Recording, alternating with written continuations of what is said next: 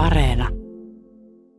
Napapiirin eteläpuolella Suomessa on sillä tavalla tärkeää puhua täsmäkäsitteillä, eli meillä on kyllä talousmetsiä, niitä on yli 90 prosenttia, mutta erilaisia luonnonmetsiä ja niihin liittyvät vanhat, vanhojen metsien elinympäristöt ovat käytännössä muutamia prosentteja. Ja se on johtanut sitten tällaiseen aika vakavaan tilanteeseen liittyen näihin luonnon monimuotoisuuden ja eri lajien kykyyn säilyä Suomessa metsäluonnossa. Voidaan ehkä tiivistää, että 95 prosenttia on talousmetsää, talouskäytössä olevaa metsää, eli tällaista metsätalouden tuotteiksi päätyvää, jossa sitten on aika paljon monokulttuurisuutta, eli lajeja on hyvin vähän. Ja lahopuuta, joka on tämän suomalaisen metsän tärkein, tärkein asia, niin sitä on hyvin vähän. Ja sitten 5 prosenttia on ehkä tällaista luonnontilaisia metsiä ja niistä pääosa sijaitsee jo olemassa olevissa kansallispuistoissa ja luonnonsuojelualueilla. Eli varsinkin Etelä-Suomen ja Itä-Suomen osalta niin tämä vanhojen metsien osalta tilanne on, on se, että niitä ei käytännössä juuri ole. Missä kohti sinä havahduit tähän, että meiltä häviää luonnontilaiset metsät? Semmoiset, missä on vaikka nyt näitä kuusia, 150 V ja silleen. Metsien kohtalohan Suomessa on tietysti Suomelle vähän semmoinen kipupiste, koska meillä on hyvin erikoinen maanomistajuus, eli meillä on paljon yksityisiä maanomistajia, jotka jokainen tekee tietenkin metsillään mitä haluaa, ja sitten meillä on laajoja valtionmetsiä. Ja ehkä itselle tämä oma sukuni on tuolta Ilomantsin ja Joensuun suunnalta ja Leppäviralta, niin isän puolelta, ja 70-luvun lopussa kulimme paljon Ilomantsissa tuolla rajalla, missä oli valtion metsiä, jotka oli sellaisia arniometsiä, mitä oli hyvin vaikea kuvitellakaan, koska silloin talvet asuttiin tuolla Länsi-Suomessa ja, ja en ollut koskaan nähnyt tällaisia metsiä. Ne on kaikki nyt jo hakattu, mutta että siellä havahtui tavallaan siihen, että mikä metsä on ja kuinka monimuotoinen ja semmoinen suuri mysteeri tavallaan metsä on. Ja niin kuin Timo Kuuluvainen, yksi, yksi suomalainen biologi on todennut, että me emme vieläkään oikeastaan tiedä biologian tai luonnontieteiden näkökulmasta – miten metsä toimii. Viimeisimmät julkaisut tuolta Kanadasta kertovat, että, että tota, puut saattavat jopa lainausmerkeissä kommunikoida ja, ja tota, muodostaa jonkinlaisen tietoisuuden tai tietojen vaihtotason. Ja se, mistä on tietoa, on, että kun esimerkiksi puut aistivat, eri puulajit aistivat tota, tämmöistä häiriötä, eli vaikka hyönteistä tai sahaus tai jotain muita, niin ne lähettää tiettyjä kemiallisia viestejä sitten kumppaneilleen, että, että vaara koittaa. Havununna tulee nyt myrkyt esiin. No tämä, tämän kaltaista ja, ja silloinhan meillä on tietysti se paradoksi, mikä meidän pitäisi pystyä ratkaisemaan, että sekä teollisuudella olisi turvallinen tapa toimia, eli metsätalous on kuitenkin Suomelle kansantalouden osalta ollut pitkään tärkeää ja Toisaalta taas sitten tämä luonnon monimuotoisuuden osalta pitäisi päästä harppaamaan.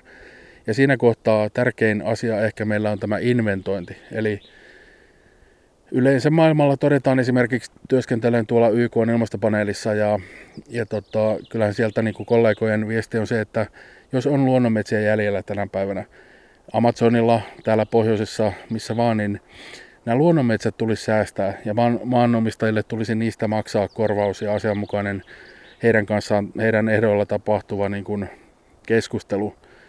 Ja nyt meillä on se ongelma täällä yksityismetsien puolella, että, tai jos jakaa niin kuin tiivistään kahtia tämän, niin valtiolla on paljon sellaisia metsiä Etelä-Suomessa, jotka on vielä luonnonmetsiä ja niitä hakataan. Sama ongelma sijaitsee tuolla laajimpien luonnonmetsien alueella Inarissa, eli siellä hakataan tämmöisiä 400-vuotiaita mäntyjä pelleteiksi ja energiatalouteen Eli luonnonmetsien osalta pitäisi tehdä iso korjausliike, että ne inventoitaisiin ja hakkuut vietäisi näiltä alueilta pois, koska talousmetsiä on niin paljon.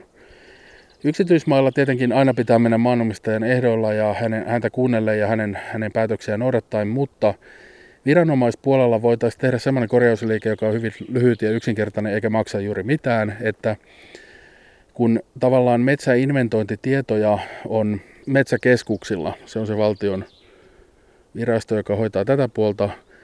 Ja toisaalta elykeskus, joka sitten inventoi ja tarjoaa maan omistajille näitä luonnonsuojelu- ja rauhoituspäätöksiä.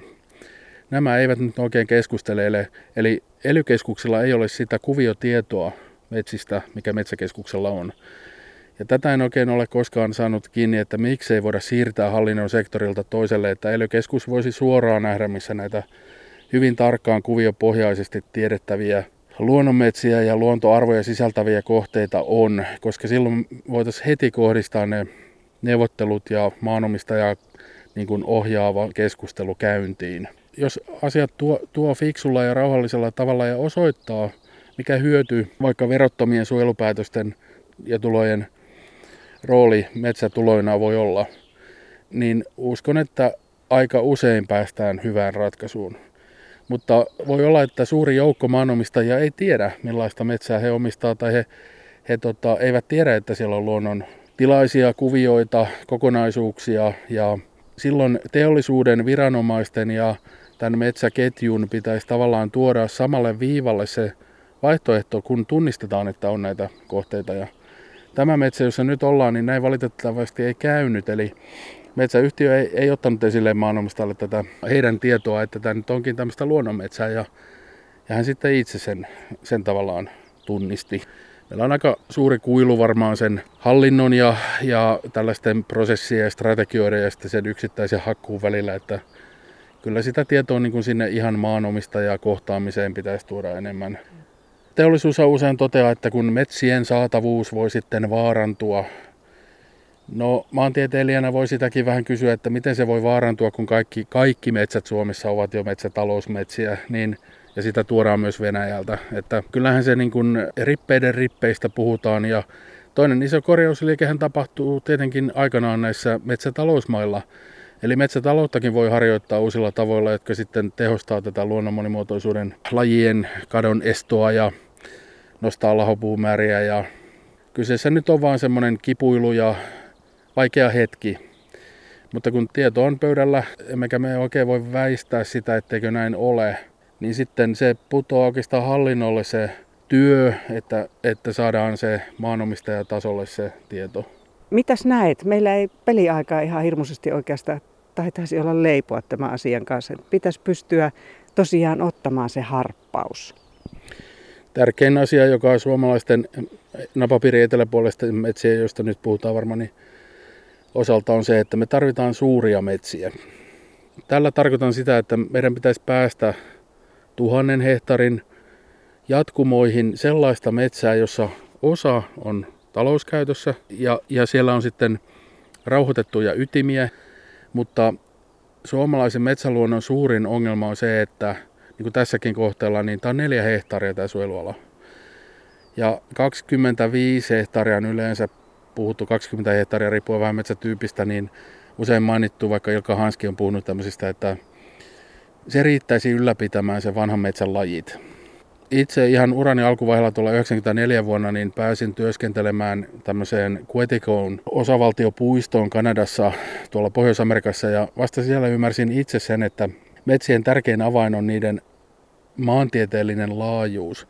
Eli kaikkialla meidän pitäisi päästä siihen Suomessa, että on semmoisia yhteen kytkeytyneitä metsäalueita, ja se ei ole silloin niin vaarallista, että osa siitä, koska maanomistajuus on kuitenkin sirpaleista, niin sitä voidaan hyödyntää. Siellä voidaan harjoittaa metsätaloutta tietyillä hienoilla kriteereillä, jotka tuottaa myöskin sieltä metsästä per kuutio korkeampaa tuottoa kuin tällä hetkellä tämä kertaluonteinen aukko. Nyt kun viittasit tähän ajankuluun ja varmaan näihin lajien katoamiseen, kuudenteen sukupuuttoaaltoon, ilmastokysymyksiin, niin varmaan se isoin äh, uudistus, joka itse ajattelen sekä metsän omistajana että tutkijana, tai olen siis maantieteilijä tämmöisten ennallistamisia ja luonnonsuojelualojen tavallaan suunnittelijana, niin metsien yhteinen koko, jossa näitä vanhojen metsien ytimiä olisi ja lahopuujatkumoita, niin on, on se tärkein korjausliike varmaan niin kuin lyhyellä aikavälillä. Käytäviä, siirtymäpaikkoja, missä se biodiversiteetti voi kuljeksia. Joo, eli kyllähän se tiukka raja, joka näkyy maisemassa, että tässä on säästetty ja tässä käytetty, on ihmisen maailmaa, ei se ole luonnon maailmaa. Ja luonnossa on hyvin harvoin tällaisia veitsellä leikattuja linjoja.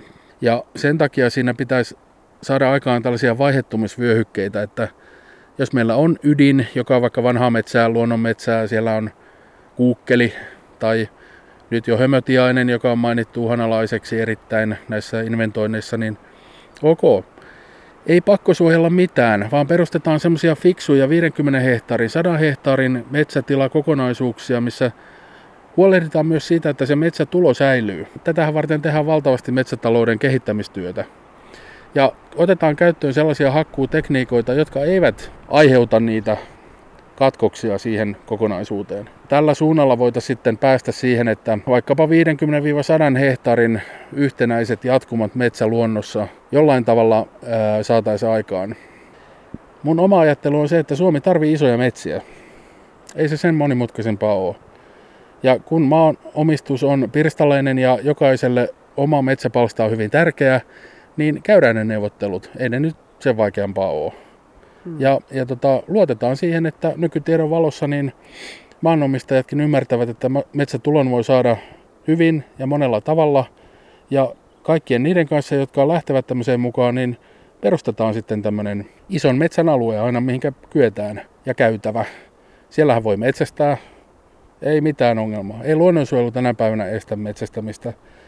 Kysehän on siitä, että mitä sovitaan ja kunhan turvataan ne lajit, joita luonnonsuojelualue vaikka on perustettu turvaamaan.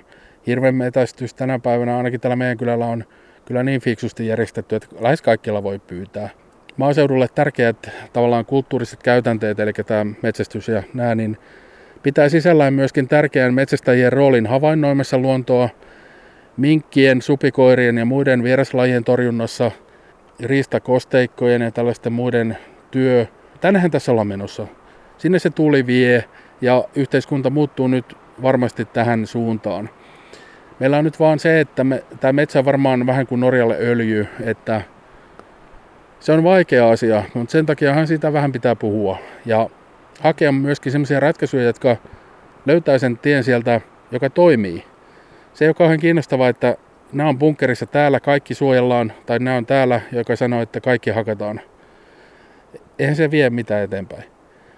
Haetaan ne mallit ja onhan meillä nyt metsäammattilaisia niin paljon, että tehdään karttoja, esitetään mikä voisi pelata. Tämän kaltainen pilotointityö, mitä tuossa puhuin, että tarvitaan suuria metsiä, jotka on moni, monen näköisiä, niin voisi alkaa valtiometsistä. Ja tosiaan kun julkisuudessakin on ollut tietoja, että kansalaisjärjestöt ovat löytäneet uhanalaisia lajeja ja luonnonmetsiä talousmetsävyöhykkeestä, joka on valtion eli metsätalous Oyn metsistä, niin tämähän on juuri kirkas askel eteenpäin, että kaikki luonnonmetsät, joissa tämmöisiä arvoja on, niin budjettiluokan siirtoina voidaan valtion sisällä tiliöidä. En mä nyt usko, että siitä kauheasti taloudellista tappia tulee, jos ne vaihtavat valtion sisällä euroja ja tuottoa ilman muuta. Kaikki tiede viittaa siihen, että jos on luonnonmetsiä, ne tulisi tänä päivänä säästää. Ja sitten kohdentaa se talouskäyttö, joka on myöskin tärkeää näihin talousmetsiin ja siellä miettiä sitten myöskin näitä ratkaisuja, että toki sielläkin on askelia, joita pitää paljon ottaa, mutta että kyllä niin kuin luonnonmetsien tila on varmaan yksi tärkeä askel eteenpäin. Tässä seisotaan semmoisessa paikassa, että minun pitää välillä kurkkia tuonne ylös latvustoihin ja katsella, että kyllä on kommeita ja aurinko siilaantuu niin hienosti tuohon ehjelle sammalpeitteelle. Kävelläänkö muutama metri vielä itse metsään? Mennäpä metsään sisään, tässä vaan laidalla jutu, jutustella. Tuossa on näköjään riistaruokintapaikka. Joo. Siinä käydään vähän operoimassa. Tuossa on kuusi vauva, se aikoo kasvaa isoksi täällä täällä aikuisten keskellä.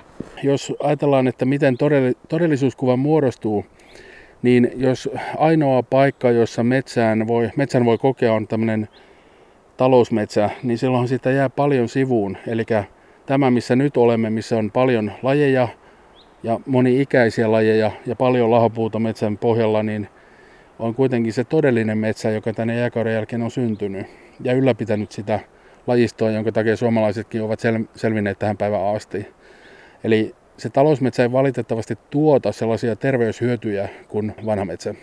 Ja sitten ehkä metsän hoito käsitteenäkin voi olla vähän hassu, eli luontohan sen tuottaa ja on jääkauden jälkeen kyennyt ylläpitämään luonnon metsien järjestelmiä 10 000 vuotta, niin, niin näiden käsitteiden taakse pitäisi päästä ja katsoa vaikka karttaa kylmästi vaan, missä on luonnonmetsät järjestellään hyvät, fiksut tavat maanomistajien kanssa, jotta he saavat sen kompensaation.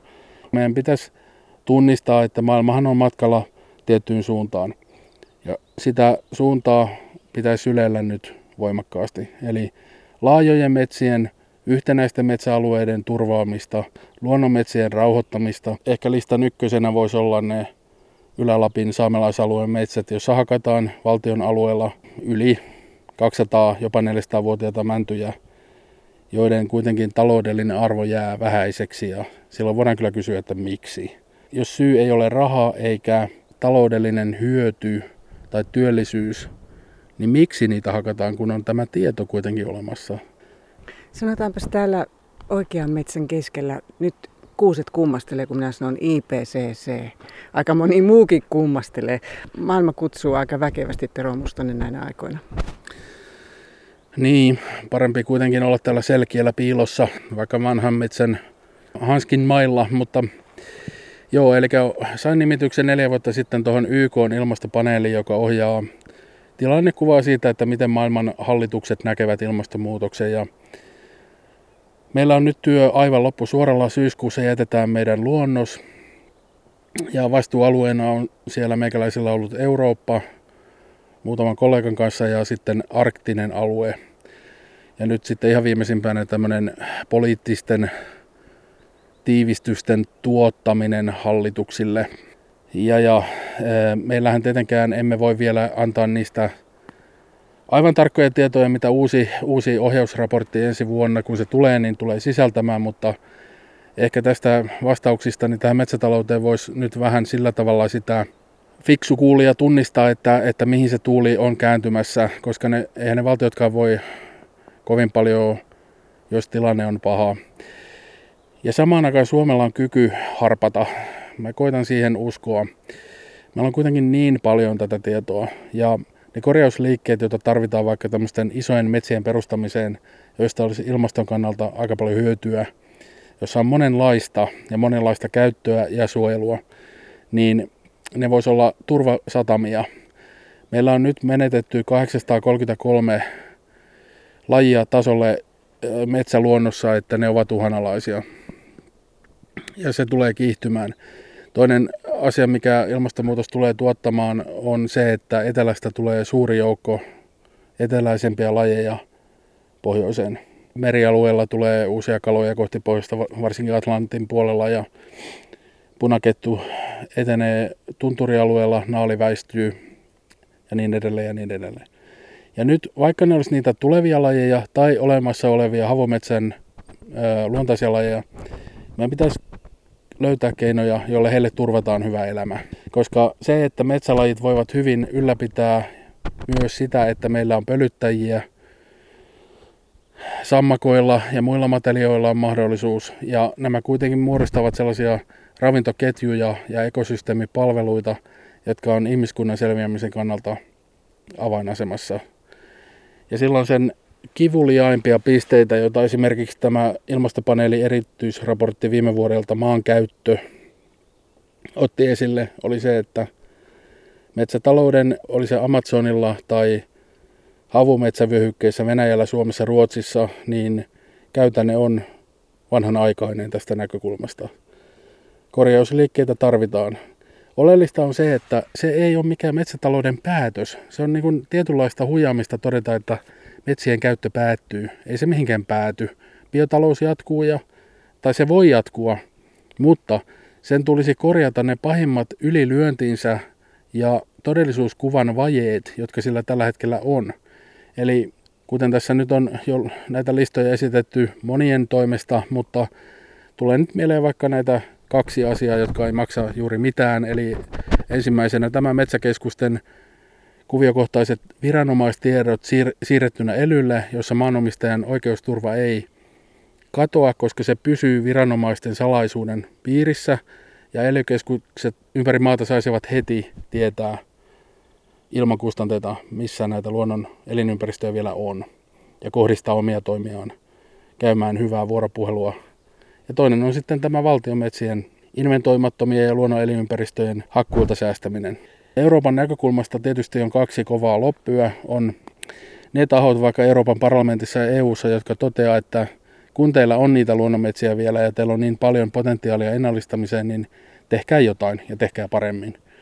Ja sitten on tietysti poliittisia voimia, jotka äh, palvelevat loogisesti omaa tarkoitustaan ja teollisuutta ja toteavat, että kaikki suomalainen metsähoito on aina hyvää ja puhdasta ja kestävää.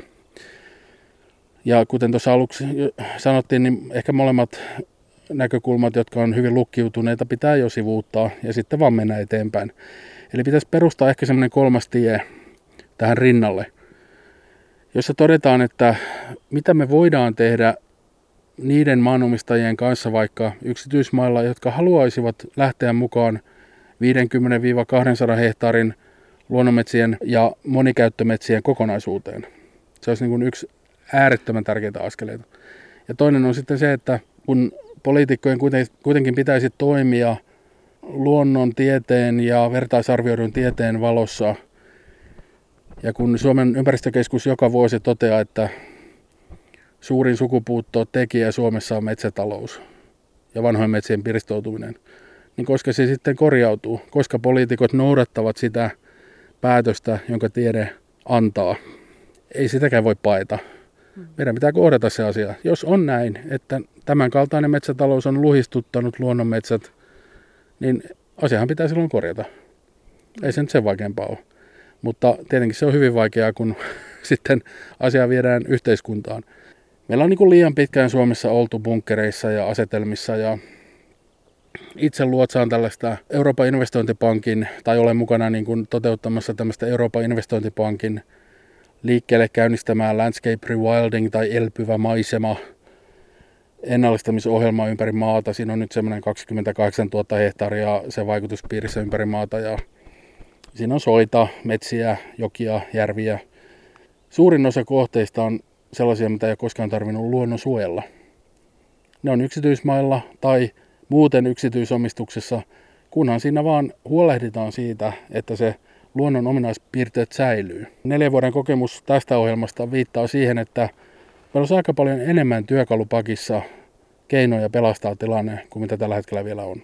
Mitä sitä pohtii kaiken sen tiedon valossa, mitä sulle tuolla korvien välissä on? Olet nähnyt, olet istunut kabineteista, olet tiete, tieteen kautta katsonut maisemaa ja sitten myöskin tunnet tämän tämmöisen ihan oikein vanhan metsän. Mitä tuumit? No se kaikki tiedehän on väärässä siinä, että eihän se kykene välittämään, mikä metsä on. Kyllä vanha metsä on itselleni semmoinen pyhyyden kokemus. Se pyhyys syntyy ehkä omassa sielussa siitä, että täällä vallitsee semmoinen äh, rauha, se ulkona raivoava ihmisten maailma, se myrsky, ne kiistat, ne luhistuvat rakenteet ja mitä tahansa siellä onkaan, jää taakse. Ja se tarkoittaa sitä, että se sota luontoa vastaan on päättynyt täällä. Täällä vallitsee joku semmoinen lisäarvo, joka ei ole pelkästään ne lajit, hiljaisuus, keväällä linnunlaulu, vaan, vaan sen lisäksi täällä on semmoinen tietoisuuden käsite, jota talousmetsissä ei ole. Se voi olla nyt semmoinen, että joku esimerkiksi kettu tai mäyrä tai joku hieno villieläin tarkkailee meitä ja meidän alitajunta vaan sen rekisteröi. Mutta mä väittäisin, että se menee pidemmälle. Se on semmoinen tietoisuus, joka vanhassa metsässä tuottaa sen rauhan siitä, että mikä ihminen ja ihmisen paikka on. Näkymättömän ja näkyvän ää, tavallaan tasapaino, jota ei voi saavuttaa muuten kuin antamalla luonnolle se sata vuotta tuottaa se, sen raamit muuttuvat ekosysteemit. Meillä meret alkaa pyöriä väärinpäin. Kaikki se melu, mikä siellä on ja kaikki se saaste, mikä siellä on. Merivirtojen suunnat ovat muuttumassa tähän ilmastonmuutokseen nyt sitten. Millä mielin seuraat sitä ison kuvan hahmottumista? Niin. No planeetta vaihtaa nyt asentoaan. Ja se tarkoittaa monia asioita, mutta se ei tarkoita loppua.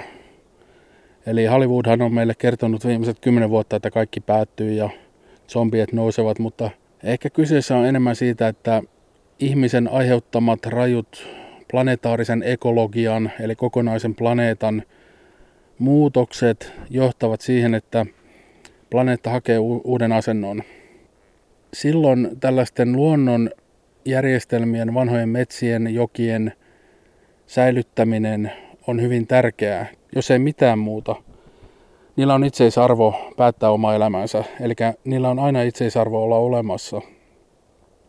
Ja sitten jos planeetta tuhoaa ja tulee liian kuumaa, uusia lajeja, sairauksia tai mitä tahansa, se on sitten se luonnon prosessi, joka tapahtui, eikä ihmisen.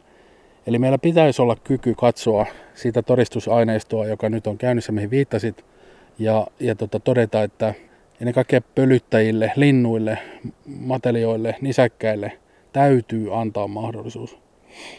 Me ollaan tässä noin kilometrin linnunsuon ennallistamisalueelta, joka on tämmöinen 180 hehtaarin suoja kosteikoalue, joka on nyt ennallistettu, ja siitä on tullut kymmenessä vuodessa 195 lintulajin koti kun Suomessa nyt on joku ehkä 340 lintulajia, niin silloin se tarkoittaa sitä, että tänään, ensi viikolla ja ensi vuonna on vielä paljon työtä. Mä en ole koskaan uskonut siihen, että se tulevaisuus on jo lukittu. Sitä ei ole. Se voidaan tehdä.